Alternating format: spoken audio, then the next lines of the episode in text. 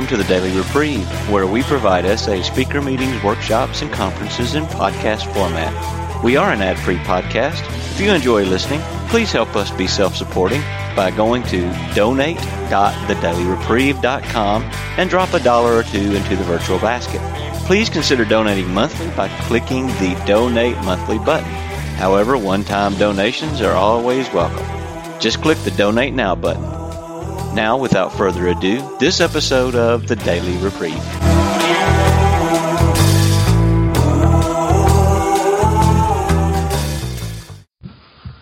So I was uh, going to see this therapist, and and even after identifying sexual addiction and, and all of the stuff that we went through, it still took me a couple of months and and one more bender to finally even attend an SA meeting. And, and when I came to an SA meeting, I had, of course, you, well, you never been to something like this. You know, you have no idea what you're going to walk into. And I'll never forget walking down the steps thinking to myself, what has it come to this? What, what, what the hell is this going to be like? You know, having this, this thought of who's in that room, you know?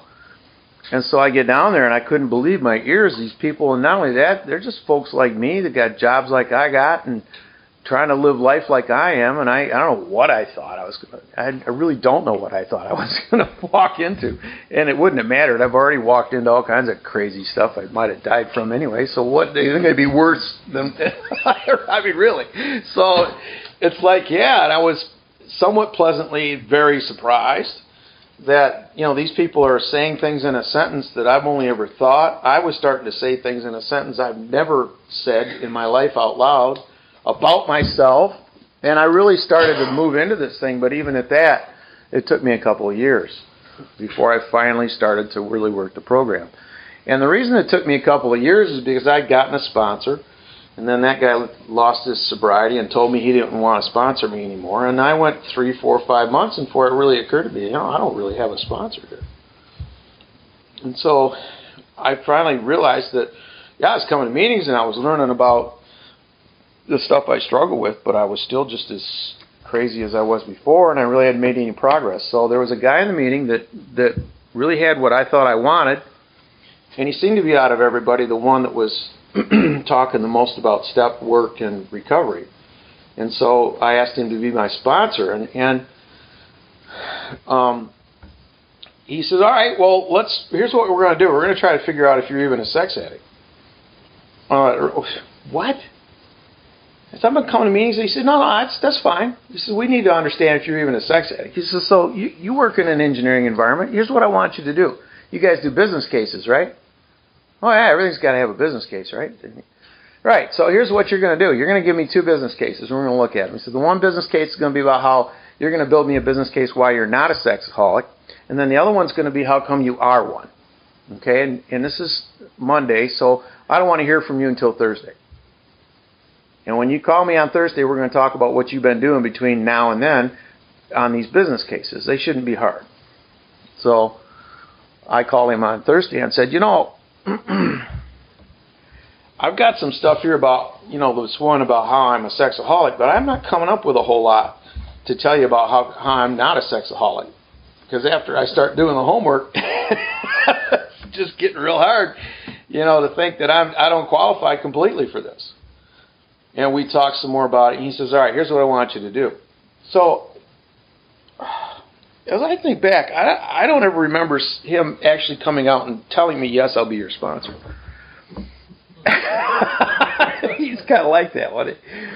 So I started doing the work with him, and the work we did was out of the AA Big Book, and I really hadn't opened it a whole lot because we had always spent time in the White Book at that time. There was only one meeting in Detroit at that time. That was 89. I'm sorry, 98. I'm dyslexic too. But 98. Um, and so after working step work with him, and I'll just fast forward that because that's what this whole retreat is about. So I don't need to cover that now. Um, I got better in ways I never thought possible. Problems began to disappear. I stopped driving like a jerk. Stopped being a danger to myself, my family, and my and the people in my environment. I became a better employee. And my life just got a lot better. And I started to calm down. And I had never calmed down. I just never had calmed down. And I'm thinking, wow, this is something else. I started to be able to put some sobriety together. I started feeling like I, you know, there was some distance between me and my response to lust. There'd never been any distance between it before. Before 1998, I could not drive by a place of nude entertainment. Couldn't do it. Since 1998, I have not shadowed the door of a of a place of nude entertainment anywhere. By God's grace, I'll finish today not going to another topless bar. And if I'm still in the groove that I'm in today, I won't go to one tomorrow. And that's how I do it. And I would like to hope and pray that I might assume ambient temperature without ever going into another one of them places again, but we'll just take it a day at a time and see how it goes. So far, that was a long time ago. So I'm absolutely sober from that. But I had fits and starts with sobriety. I couldn't leave myself alone. I had to learn how to leave myself alone. I had to learn to, how to leave the freaking computer alone, which is a pain in the butt when you're in a world full of computers. And eventually, the obsession lifted.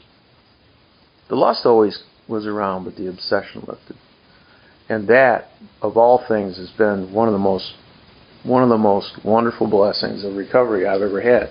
So that's what I was like. That's kind of what happened. We'll talk about the details of what happened in this 12 step retreat. But for right now, I can have all kinds of different friends. I can be productive at work. I can be a subject matter expert. I can be someone that people like having around. I I think my wife even likes having me around every now and then, which is pretty remarkable in itself, unless I'm just missing it. the kids don't mind having me around, which is pretty cool. Um, and that woman has every reason in the world to just throw me out of my life, throw me out of her life, and take at least half of everything I got. Always has had the right to do that. Um, so the fact that I get, you know, the privilege of living there, even though my name's on the mortgage, it's still a privilege. Um, and I really am grateful for that because it, there's a lot of guys that tell a different story, and, and my heart goes out to them. But for me, that's my story so far, and, and I'm sponsored by a guy who's given us this format. That's how much I need this format. That's how much I need this material. So that's my solution, and that's been working. So I'm gonna pass right at that. Thanks, Bob. Thanks, Bob. I'm Kevin. I'm a recovered sexaholic. Hi, Kevin. Um, uh, I, I'm going to try not to wallow too much in the past because that's that's the problem, and and uh, we're all about the solution this weekend. But I want to give you enough of an idea um, uh, to show you that, that I really am a, a sexaholic of the of the hopeless variety. Um, my uh, obsession with uh, pornography uh, started. I'm not sure exactly how, how old I was. I must have been 12, 12 13 maybe. Um, discovered my, my dad's pornography. He didn't have a lot of it, but he had he had a couple magazines stuffed between his mattresses, and uh, I, I found them one day when I was taking a nap on, on his bed. And uh, right away I had to, you know, share that with my brother, my, my younger brother by 18 months. And because, uh, oh, this is this is something different. This is cool. Um, couldn't keep my hands off of, off of the uh, pornography. Every every uh, every chance I got, I would go sneak, you know, a, a look at uh, my dad's pornography. Um, discovered masturbation along with that, and that was uh, boy, that was that was great. You know, that was um, that became that became a, an escape. Uh, I like the feeling.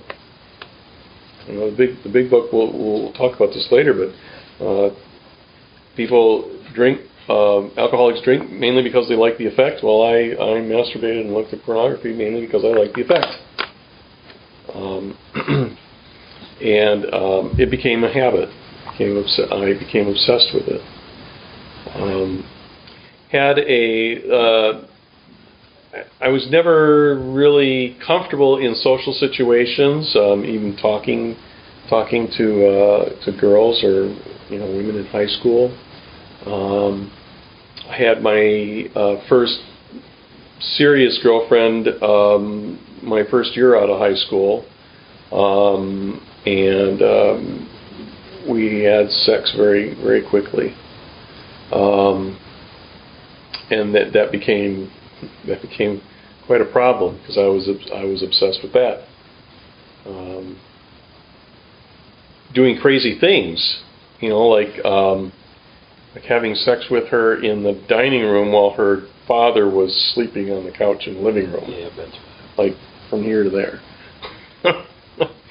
wow, you know. Um, at the time, it seemed kind of cool, but you know, I look back at that now, and it's like, what if that guy was homicidal? you know, uh, that's pretty dangerous. Um, I had a I had a string of um, a string of girlfriends. I was I was never rarely without a girlfriend, and um, uh, relationships were always sexual. Always sexual first. Um,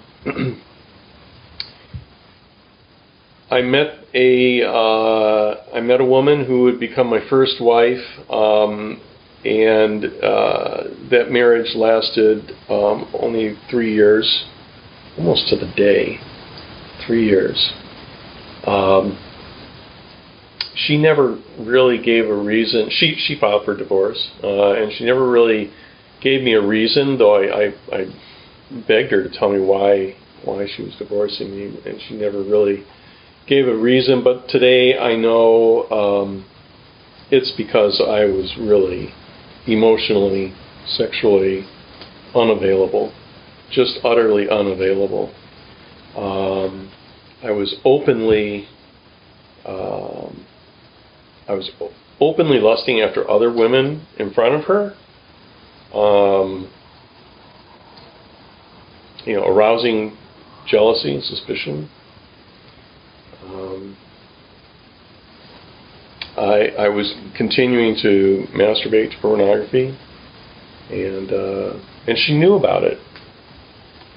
Um, even though I was um, quite a, embarrassed about it, um, I tried to keep it hidden.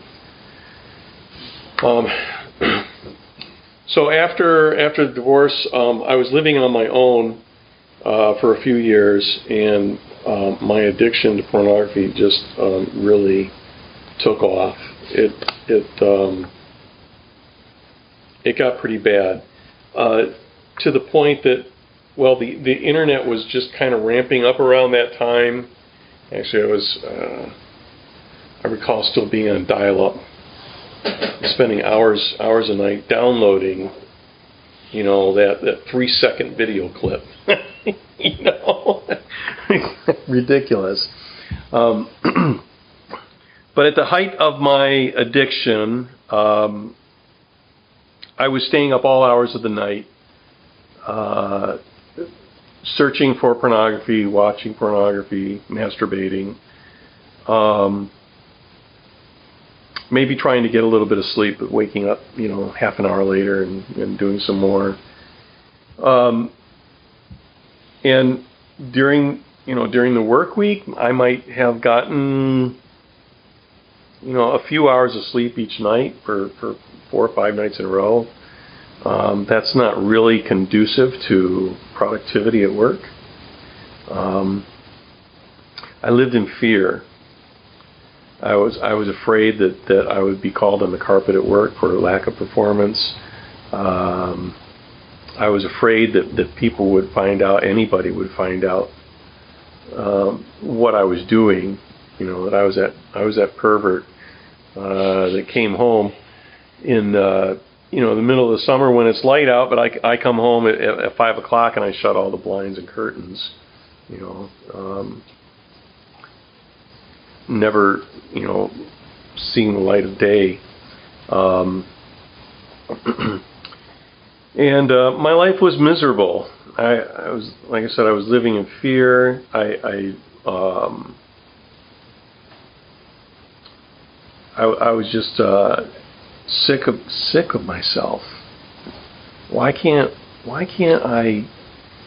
Why can't I get anything done? Why can't I? How come I don't have any time to spend on my on the hobbies, on the things I like to do? Because I couldn't stay off the computer. I couldn't. Uh, I couldn't stop. Um, I couldn't stop masturbating to, to pornography. Um, and and I would masturbate to the point of, of physical harm often. Um, I, I won't get too graphic with that, but um, tried to quit a couple times. Got so sick of myself uh, and what I was doing that I would uh, delete everything off of my computer. Usually that would be one or two o'clock a.m. Try to go to bed, get some sleep because I was I was just so dog tired.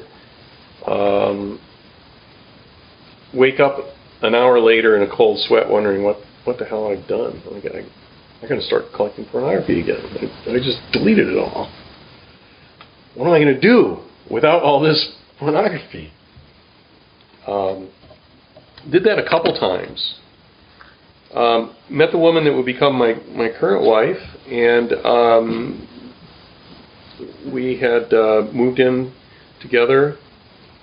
And uh, shortly before we actually um, uh, got married, um, I was working at home and quote unquote working at home. um, and uh, she had gone off to do something yoga or something, and I thought she was you know gone. And this is a testament to, to how how oblivious I was to real life when I was acting out, when I was when I was into you know my obsession um, and addiction. Um, the the place we live in is built in the mid '60s, and we had all the carpet stripped out. It's bare wood floors, and it creaks like anything. I mean, you can't, you cannot walk up the stairs without making a lot of noise. It's just impossible.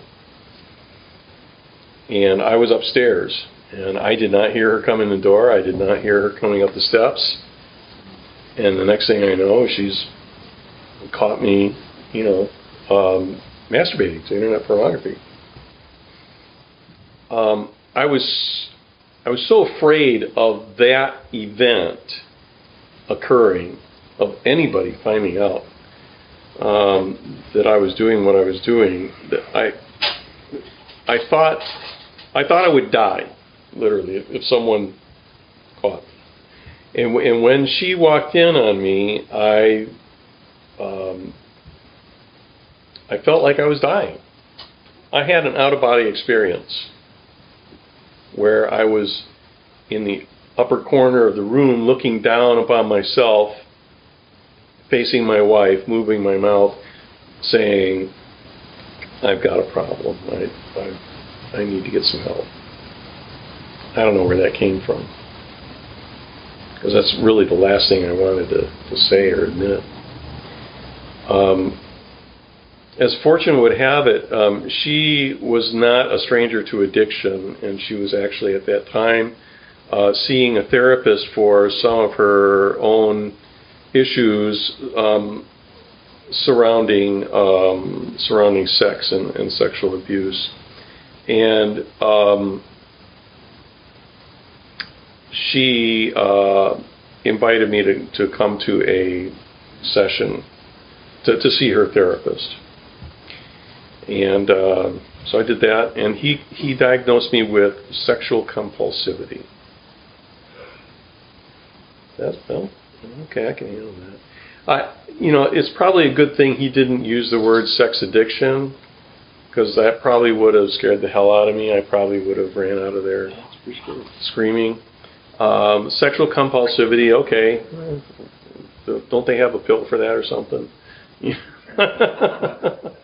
um, so you know, I, I I thought it was something like you know OCD, you know, obsessive compulsive disorder. Okay, how bad can it be?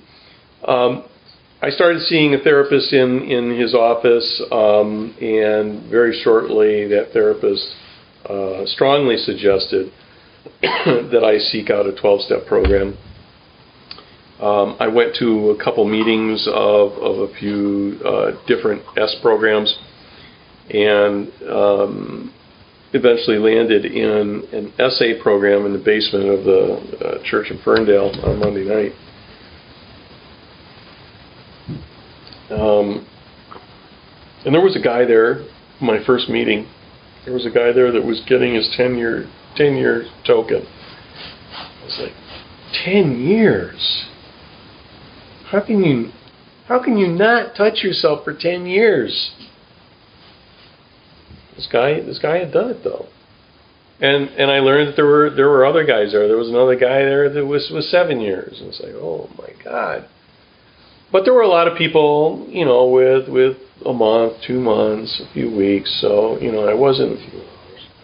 yeah, a few hours. yeah. No, I, I, wasn't alone. Um, they had a sponsorship statement at the, at the end of the meeting, uh, uh, um, which invited uh, people who wanted to be temporary sponsors to raise their hands. And uh, I picked out a guy to be my temporary sponsor. Um, I didn't know much about this guy. All I knew is that that he, I got a I got an inkling that, that he might share some common common interests um, in in music with me. So I thought, yeah, we'll share some common interests. Maybe maybe this guy will you know uh, be a good temporary sponsor. Um, I was eager to start working the steps, whatever those were, uh, and called him occasionally. Um, and and uh, and after a couple of weeks, I asked him. I said, "So so what do I what do I need to do to get started on this on these on these steps I, I hear you guys talking about?" Oh, I don't really um, I don't really buy into all that. Just uh, you know, call me call me when you're when you're not feeling very good or something like that. You know, just just give me a call once in a while, and and you know, that's all.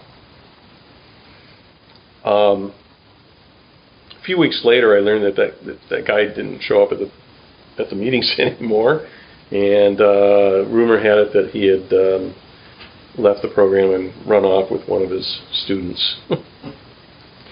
um, I, I say all that because uh, I've learned that sponsorship is is extremely important, and and getting a sponsor who has something to offer is really important. Um, in our Tuesday night meetings, we, we have modified that um, sponsorship statement to uh, qualify it so that um, so that those who are approved by their sponsor to be a temporary sponsor can raise their hand. Um, and that's important because now I now I know now the new guys know, you know, who's got who's got a sponsor, who's been told by their sponsor that, that yeah they've got something to give, um, and and they um, in order to do that they must have been sponsored and and um, worked um, at least some of the steps. Um, I went to the uh, Detroit Sunday meeting and uh, found a guy there, uh, same same guy that Bob had, Will, and uh, he had he had what I was looking for. The reason I, I know that is because we went out for um, it was kind of a um, kind of a tradition that, that we would uh, go out af- after the meeting uh, for coffee, and um, I went out with coffee uh, for coffee with them, and and I witnessed Will calling his wife, and and I and I saw how he interacted with his wife over the phone, and I was just blown away by the intimacy. I'm not talking about you know um, sexual intimacy. I'm talking about just the, the intimacy of of having an honest conversation um, that isn't uh, that wasn't that was the farthest thing from the kind of conversations I had. You know, the, the conversations I would have with my wife would be full of you know dodges and lies and well, you know, I, I don't really want to let you know what I'm doing, but I'll I'll tell you enough to you know so that you won't be mad at me. he had an honest conversation with his wife. Hey, hey, honey, I'm I'm going out for coffee. Um, here's where we're going, and um, I'll be home at this time, and, and uh, I love you. Wow, what the hell was that? So I, I, I made it a point to ask him um, the next time I saw him, the very next week. So I, I need a sponsor. Will you sponsor me? And like Bob said, I don't think he ever answered the question directly. His answer was another question. He says, I don't know, can you follow directions? I, I think so. Good. Call me every day. Okay? So I uh, called him every day. Um, and uh, I, I asked him to, to take me through the steps. You know, show me what these steps are about. And and right away he's like, he, he didn't he didn't give me any, any of this. Well, I don't believe in that kind of crap stuff. He gave me, all right, get yourself a big book, start reading. Let's do your first step. Make a couple lists, and then we'll talk about it. Um, so I began working the steps with Will, and uh, and things started getting better. I still had I, um, I, I was still kind of white knuckling sobriety, um, but I, I did that until I until I really started to get the gift of the program. Step one and two. Step one, realizing that I had a problem, that that didn't that didn't stop the white knuckling. Um, step two didn't really stop the white knuckling. Step three started to. Once I once I once I got through step three and, and really made a decision to turn my will over to God, let God run my life. I got I got I got someone I got something I got a power I can surrender this thing to. White knuckling started to go away. Sobriety became became easier. Um, and so on through the steps. As the further I progress through the steps, the easier sobriety has become. Um, I know I'm not cured. Um, some of you may have, have noticed when I introduced myself, I said I'm a recovered sexaholic. That's something we don't hear a lot. That's something I got from Bill S. Um, we'll we'll learn about that um, in a little bit here. Um, so I, I, claim I'm recovered, but I'm not cured. Um, you you could say um, that my addiction is in remission, um, and that's the way I, I think of it. Um, and I don't live in fear like I used to. My my life used to be driven by fear, fear of everything, and and today I just don't have those fears the work I did in in, in step four um, really began to to um, remove the fear in my life. Um, so with that, I think we'll get get started on the material. Excellent. Does everybody have a big book with them? Yeah, thank you, Kevin. Appreciate it. Get your big books out, fellas. And we're going to open right to the front. Um, it's like the second or third inside page that has the title right on it. We'll let these guys gather up their Yeah. materials here for a second. You're good. You get sure.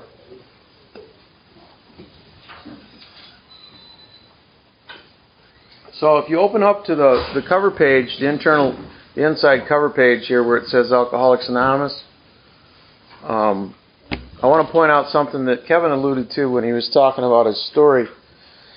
And, and, and have you look there where it says Alcoholics Anonymous, the story of how many thousands of men and women have recovered from alcoholism. And then it'll tell you what edition it is. I, I happen to be working out of a third edition. I, I may be the only one in the room working out of a third edition. Do you have a third? Who else has a third? The very cover page at front, where it says. So, most y'all probably have a fourth edition. I have an extra fourth edition too, but um, the page numbers will differ in in between third edition and fourth edition, but only if it's a full publication and only in the back half. The front pages, the core Alcoholics Anonymous Big Book is is uh, the front half of the books. Uh, the page numbers don't change. So my third and in the in the in my fourth edition are pretty much page number for page number. Yeah, the, uh, the actual numbers, um, page 1 through 164, are, are identical among all editions. The front matter, the Roman numeral pages, uh, differ a little bit. Um, so if we refer to a page and, and you don't find it there, you might want to, you know, look a couple pages uh, forward or backward. And the good thing about you're using a fourth edition, right? Yeah. So the good thing about us using either is that you know, I'll if I know of a page difference reference, I'm gonna I'm gonna let you guys know about it. So to keep it keep it going.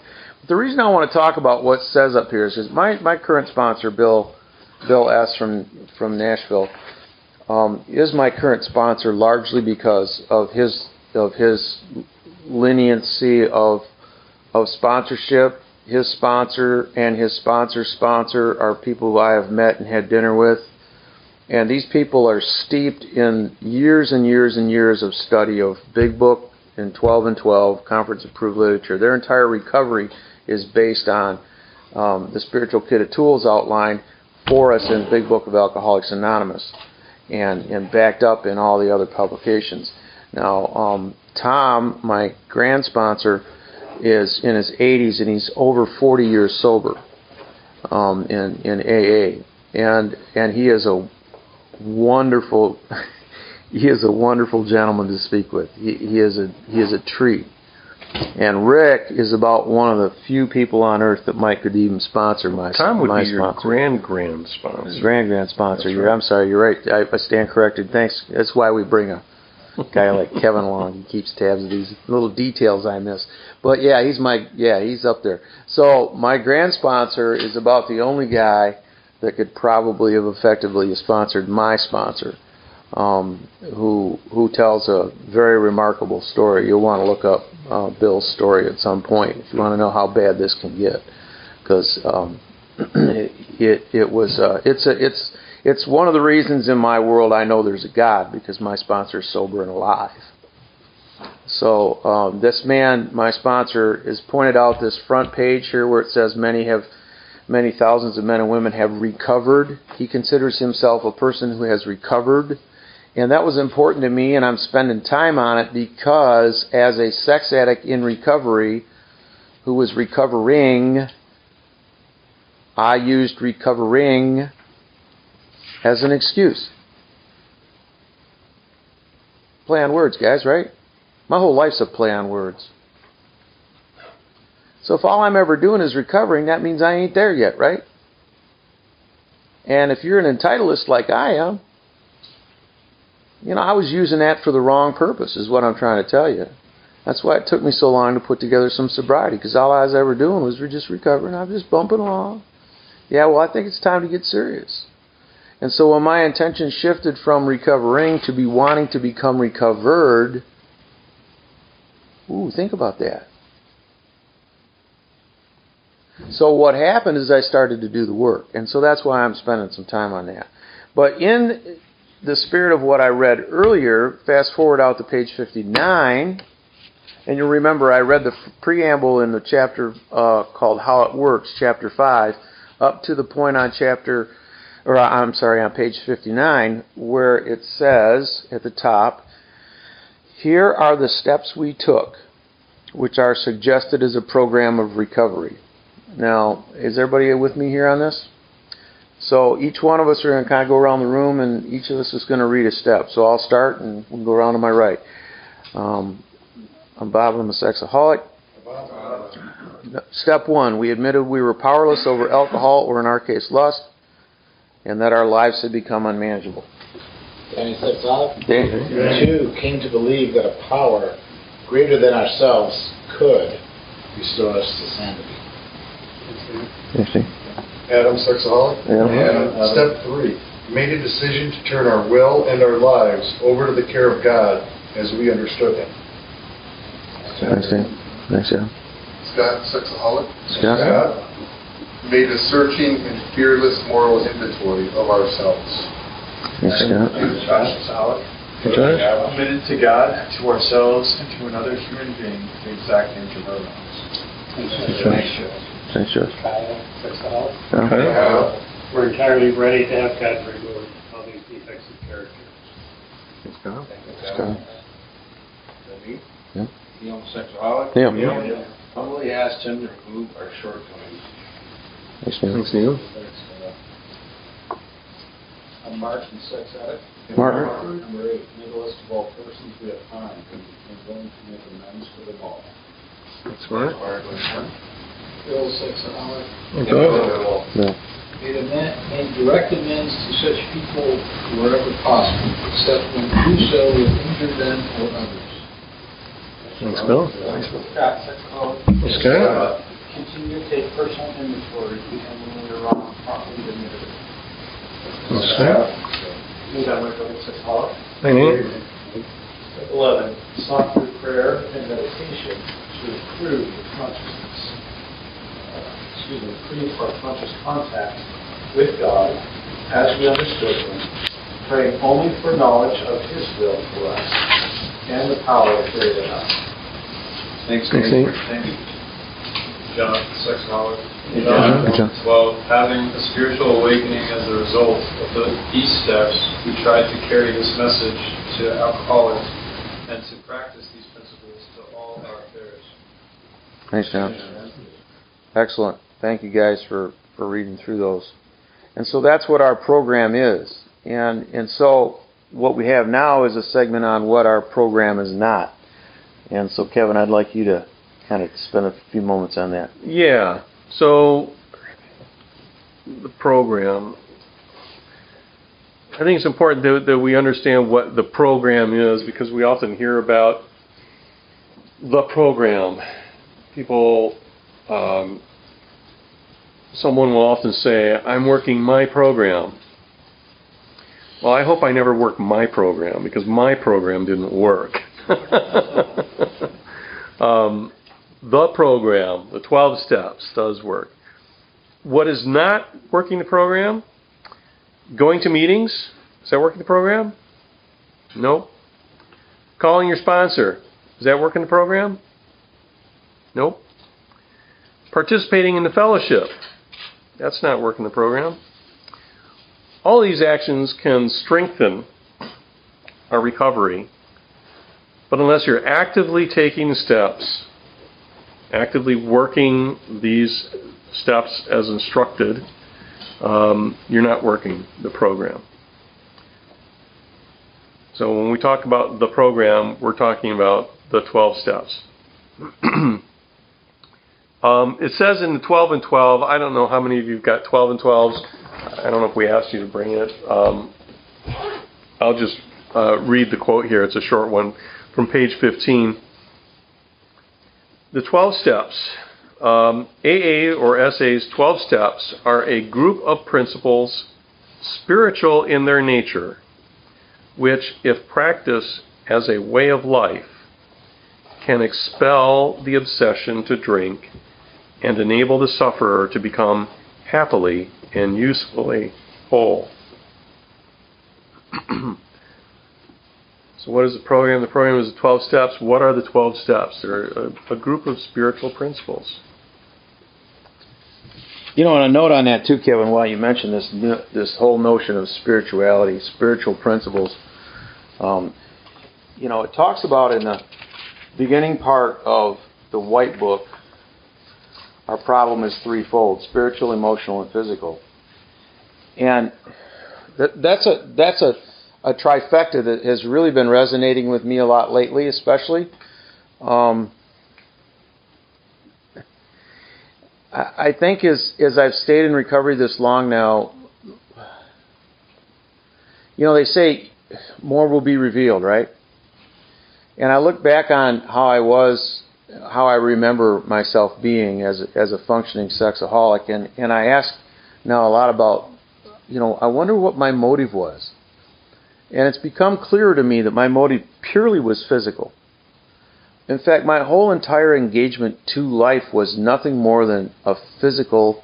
I'm looking for a physical feedback. I never even really dabbled back at that time with. I give a shit about emotions and spirituality. I, I mean, I'm, a, I'm. You have to remember, all this time I've been part of a faith tradition that goes back five generations in my family. I've rarely missed a Sunday church service in my life. And I was telling my sponsor this, you know, the part about where you need to understand God. I said, I already don't understand God. He says, Yeah, I want you to forget everything you know about God. I said, What?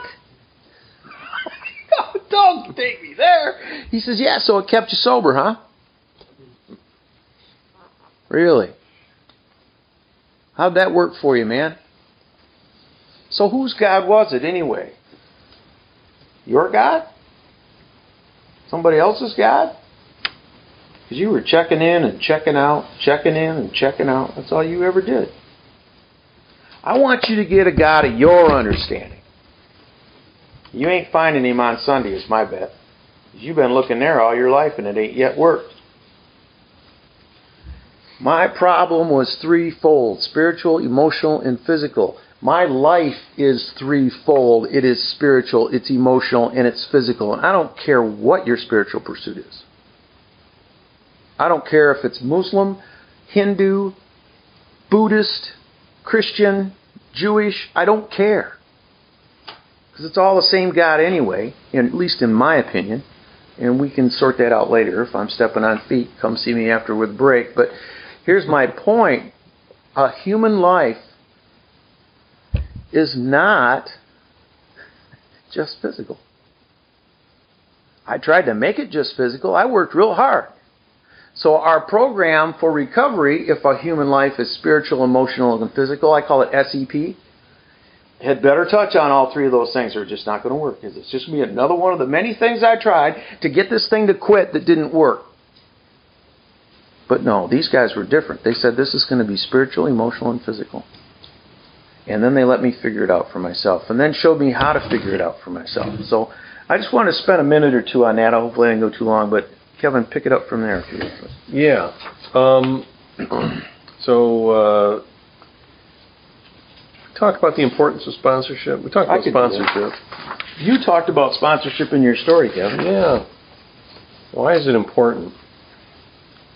Why is it important that I have a sponsor? Why is it? So, I don't know about you, Kevin, but I think you might, you guys have already probably figured out from my story, and if you've been to more than one meeting where I've been, I, I I'll just apologize right at the beginning that that you get to spend the entire weekend. Some people consider it overexposure to me, um, so if it's a problem with you, I, I'm, I'll just start right out. Please forgive me. Uh, I can be a lot. I can be intense, and I sometimes run long, and so I'm just asking for your forgiveness now. And and um, but anyway, why should you get a sponsor? Well, I'll tell you, if you're somebody like me, you're more than willing to be your own damn sponsor. man, I gave it I gave that a run, man. And there's these guys in the meeting always talking about how self sponsorship just doesn't work. And I remember thinking, I'm gonna figure out how to make it work.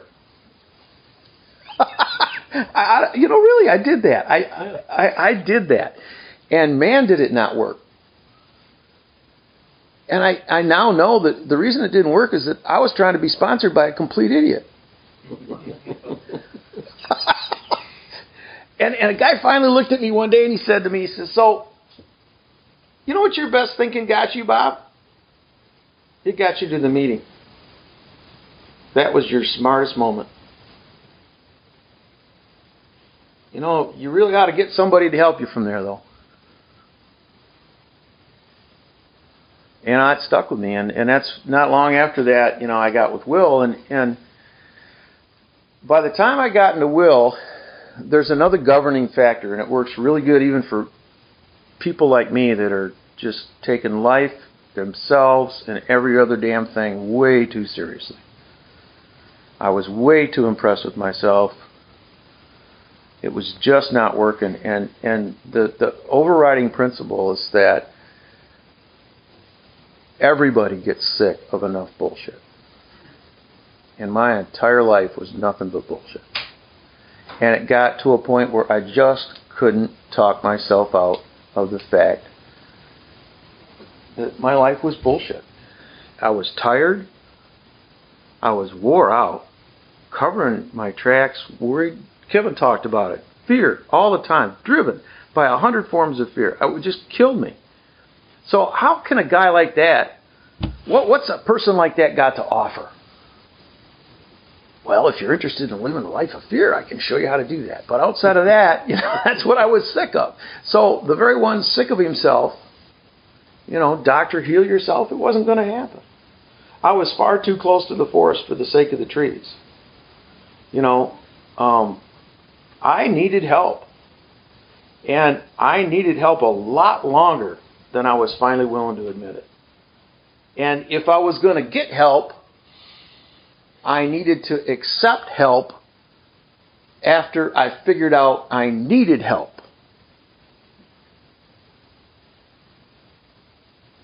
Think about that. I'm giving you a pause because I want that to sink in because I knew I needed help. I went and got help, and it wasn't until three years later that I finally decided to take help. Why? Because it wasn't until three years later that I was sick enough of my own bullshit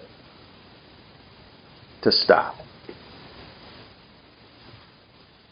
And when I stopped, I said, That's it. I, I just can't do this anymore.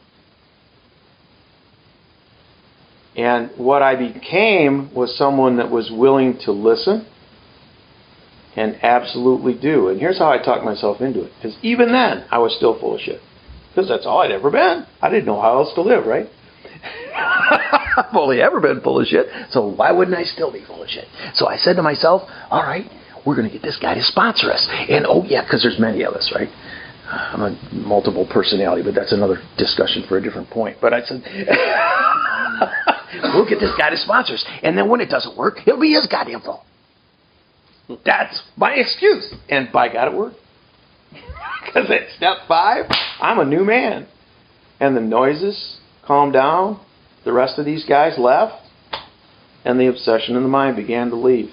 And I want you to know that working through step one and the things that were said to me I couldn't have made up in my finest hour, working through step two, being told I need to forget everything I've ever known about God and start over, I wouldn't have done that.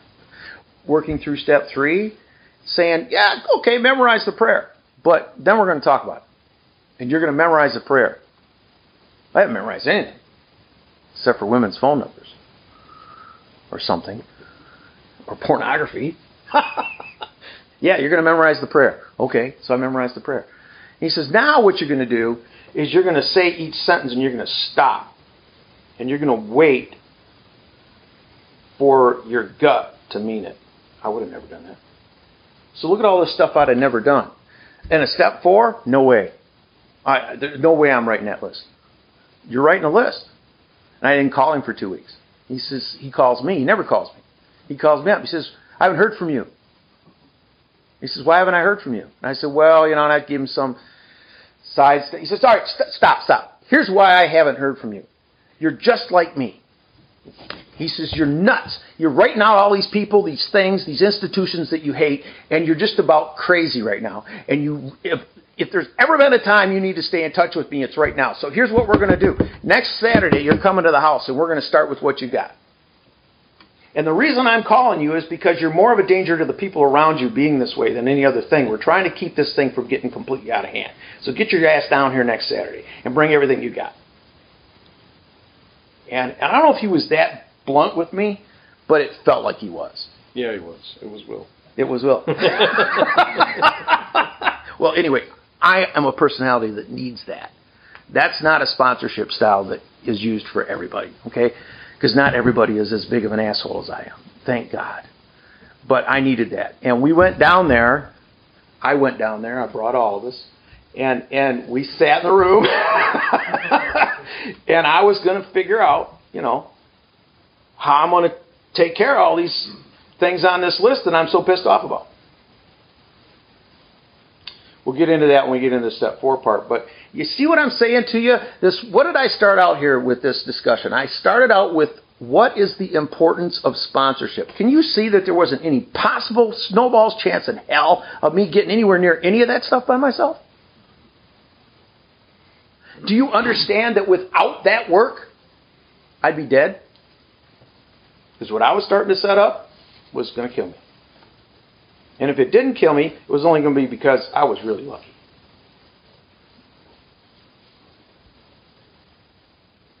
And, and, and then when I came to the meetings and I heard about this one guy who was telling a story about how he came around the side of his car and was getting into his wallet to pay the prostitute, and the pimp thought that should have happened a lot sooner, and he put a 9 millimeter in his mouth,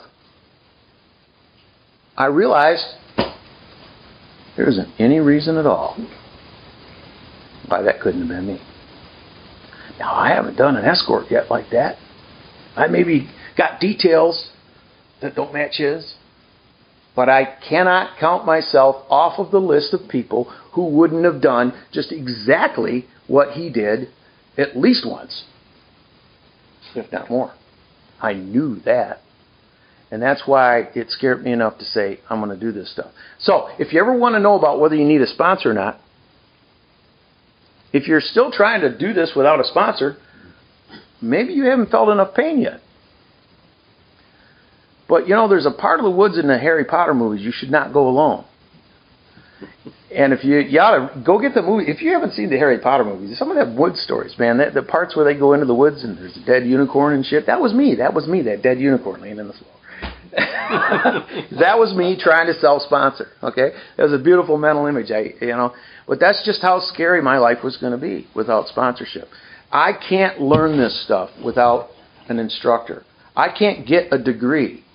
It's like just showing up at the University of, of Michigan and hanging around for four years and then going to commencement and wondering why they don't have your name.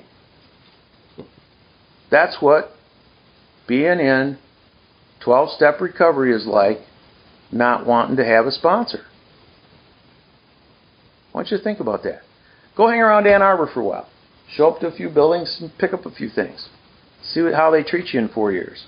If they haven't already thrown you off campus for loitering, you can't loiter and get this, is my point. So maybe that's enough about the importance of, of sponsorship. We, we may have a lot of fun with it on Tuesday night. We have a eh, sponsorship is oh fundamental, quintessential, absolute. yeah, yeah, we have we have a whole list of words we insert into the sentence, and we make we try to make fun of it, but we absolutely believe in every one of those words. Why? Because we all know those of us who've changed our life from what it was to what it is now, and that what it is now is better. Absolutely know to the man None of that would have happened for us without our sponsors. So that's that's as far as we should go with that discussion. What's next, Kevin? You know, I was I was just kind of thinking about, about um, uh, sponsorship and, the the nature of uh, the big book. The the big book, um, the instructions for the twelve steps have all through them um, references to um, telling another person, um, you know, working with other people, um, all all the, uh, uh, the all the exposition is here in here is in terms of we. Um, this is really this is really an oral history. It, it's a it's a it's a um, it's a program that was passed on person to person uh, before um, before they decided that they they had to get get it down in black and white so that they could help more people. Um, but I can't just go to the book and, and and read it and try to do stuff on my own. Um, it's really still very much a person to person, one guy helping another uh, program, as as we'll see. Um, so what we're doing here, we haven't even really got to step one yet. We're establishing some foundations. Um, next thing uh, we'd like to establish is why why do we use the big book? This is this is this is the book of uh, Alcoholics Anonymous. We're uh, we're not alcoholics. Some some of us may be alcoholics, but the the program we're in is Sexaholics Anonymous. So why why do we use the big book? Um, we have a we have our own book. We have the white book, Sexaholics Anonymous, um, written by uh, largely, uh, if not entirely, I, am not sure, um, by the founder of SA, Roy K. Um, and uh, Roy tells us in the, in the in the white book directly why we should be uh, using the big book. That's on page 77. If you have your um, white books, I'd like get somebody to read that first paragraph. Yeah. On page 77. Daniel. the sexaholic. Hey, Neil. Neil. How it works, the practical reality.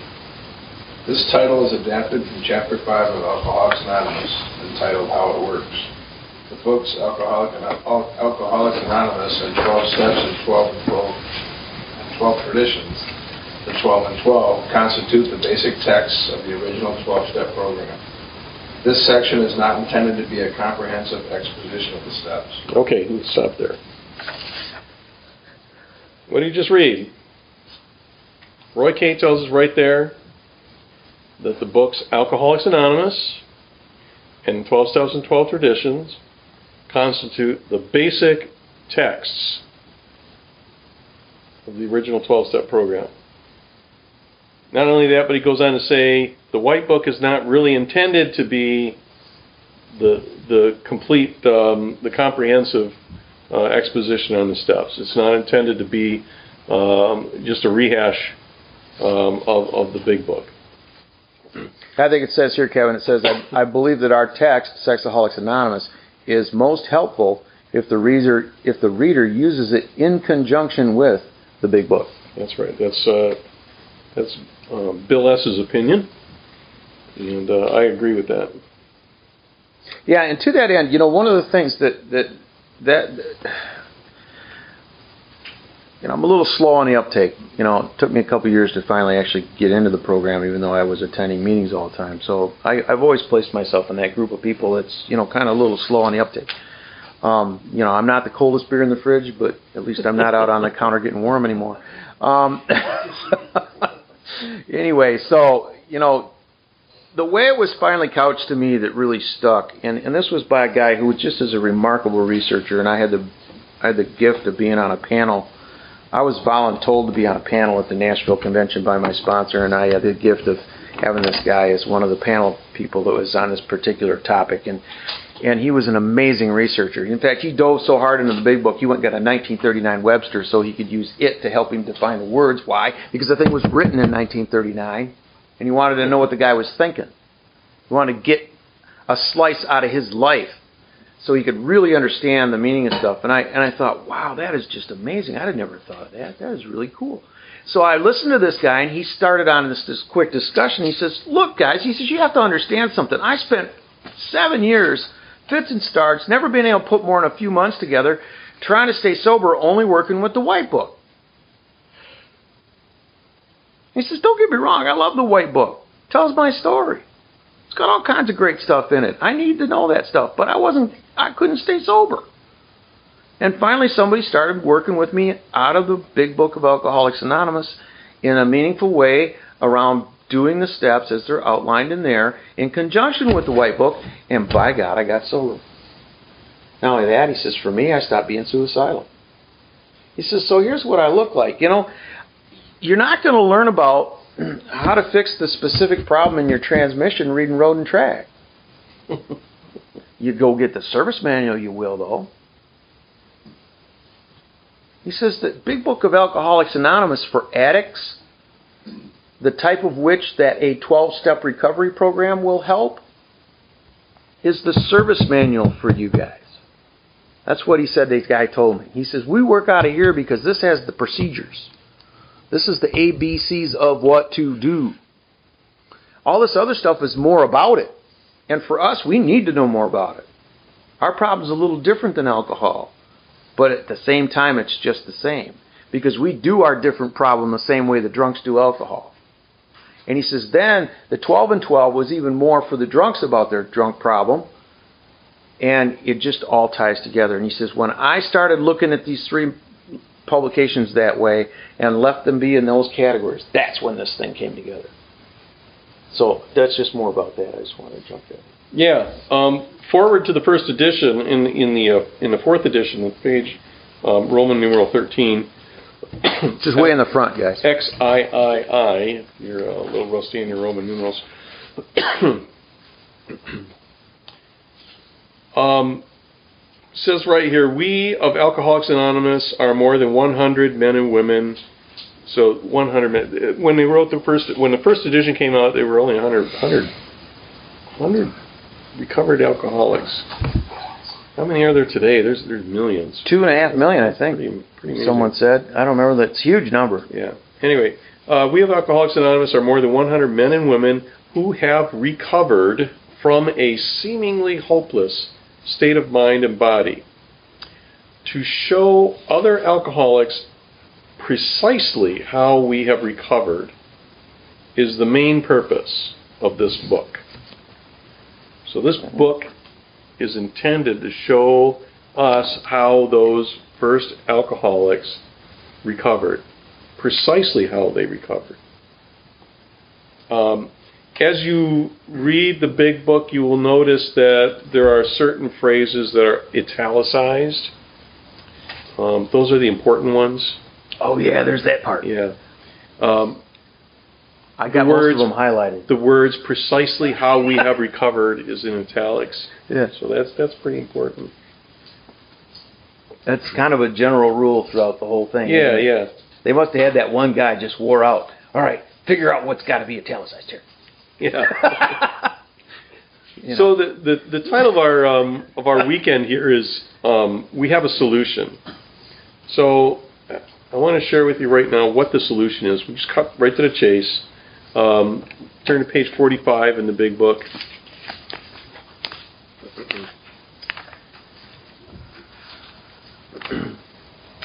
Um, where is this? I don't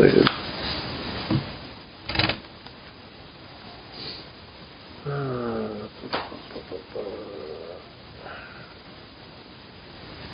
Yeah, let's see. Did you want to start there? Um, yeah. So, uh, middle, uh, near the top of page 45, first full paragraph. Lack of power, that was our dilemma.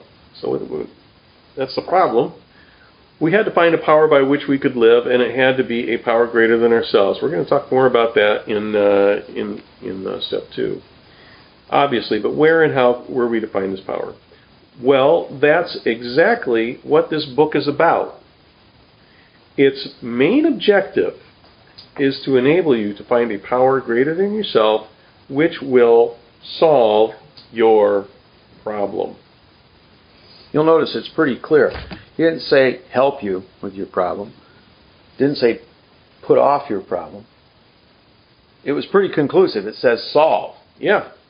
So our solution, not fix. that's right. Because fix nothing ever stays fixed. Have you ever noticed that? yeah, I used to run a body shop, and you know they just wreck it again. Yeah. you know, so he's going to solve it. What's the problem? Lack of power. Lack of power. What's the solution? A power. A power. And it ain't me. That's right. Because we tried that. A power greater yourself. All of us did. None of us had any good ideas. And that's the main objective of this book is to find that power greater than myself. Um, we want to convince you too, as as we um, work through the uh, first step, that that this book really works for sexaholism too. So we've established um, that that Roy K. Uh, um, specifically says that the that the uh, Big Book of Alcoholics Anonymous is our basic text. Um, but how do we know? How do we know, uh, other than just Roy K. telling us, um, that the Big Book will work for us as well as it works for alcoholics? So I want to keep keep that in mind. Um, our fellowship is not even 40 years old. Um, SA that is. In fact, I was looking looking to find out how old SA was, and the the um, evidence that I can find is that the first edition of the White Book was published in 1984. Yeah, tomorrow of 1984. by the Um, way. 20 May, yeah, May 20th, 1984. Tomorrow. So that that's 33 years ago. 33 years ago. So I, I got to believe that the SA started, di- you know, didn't start with the publishing of the book. It, it started sometime before then. Um, but we know that it's it's probably not more than than 35 or 36 years old. And I don't know the details of the history here, but but I do know that while Roy K. published the book 20 May 1984, the recovery he had accomplished had its roots in Alcoholics Anonymous to the point where if you read Roy's story in the White Book, he talks about going to AA meetings Well, yeah. for a They- really long time, trying to act like a drunk. meetings. You know, he was trying to pretend he was a drunk so they wouldn't throw him out. Because a lot of AA guys, if you've got a drug problem or, or some other problem, they don't even want you in their meeting. Um, they just don't. Some of these old, some of these old, you need to just sit down and shut up. You know, hey, I, my name is such and such, and I'm a drunk. It's, and then sit and listen. They don't even want you to share. Um, some some of these old hardcore dudes. Now I don't know if that's always the case anymore, but I, I I'm told that there's still meetings like that, and that's where Roy K learned how this 12-step recovery really worked. And so by the time he finally publishes a book and says, you know, hey, the this is more about sexaholism, but um, you know, it is not the, what I've got here on 20 May of 1984 is not intended to be a comprehensive exposition of the steps. That that's found in the Big Book of Alcoholics Anonymous. Why? Because that's where he went through the steps, and he and through his own practical experience, he knew the difference. So, go ahead. So um, my point is, is um, AA is over 80 years old. So we've got 80 years of, of alcoholics recovering um, as, as some evidence that this program works for alcoholism, at least. Um, and we have within Sexaholics, we have we know of a number of people who have 20, 25. How many years does Harvey have? Probably, probably close to 30 Mm-hmm. Harvey has 30. um, 30 years of, of um, recovery from from sexaholism. I, I will. I will. I will, my sponsor is in meetings with Harvey, and I will. I will find that out before the close of this seminar. I'm going to put that question out there. Cool. So we're, we're going to look for more evidence um, as we work through step one. Um, and we're running pretty late here, so do we want to take a, just a quick, quick, uh, a five minute break here? Yeah, I do. Stretcher, and then Absolutely. we'll get into step one. So.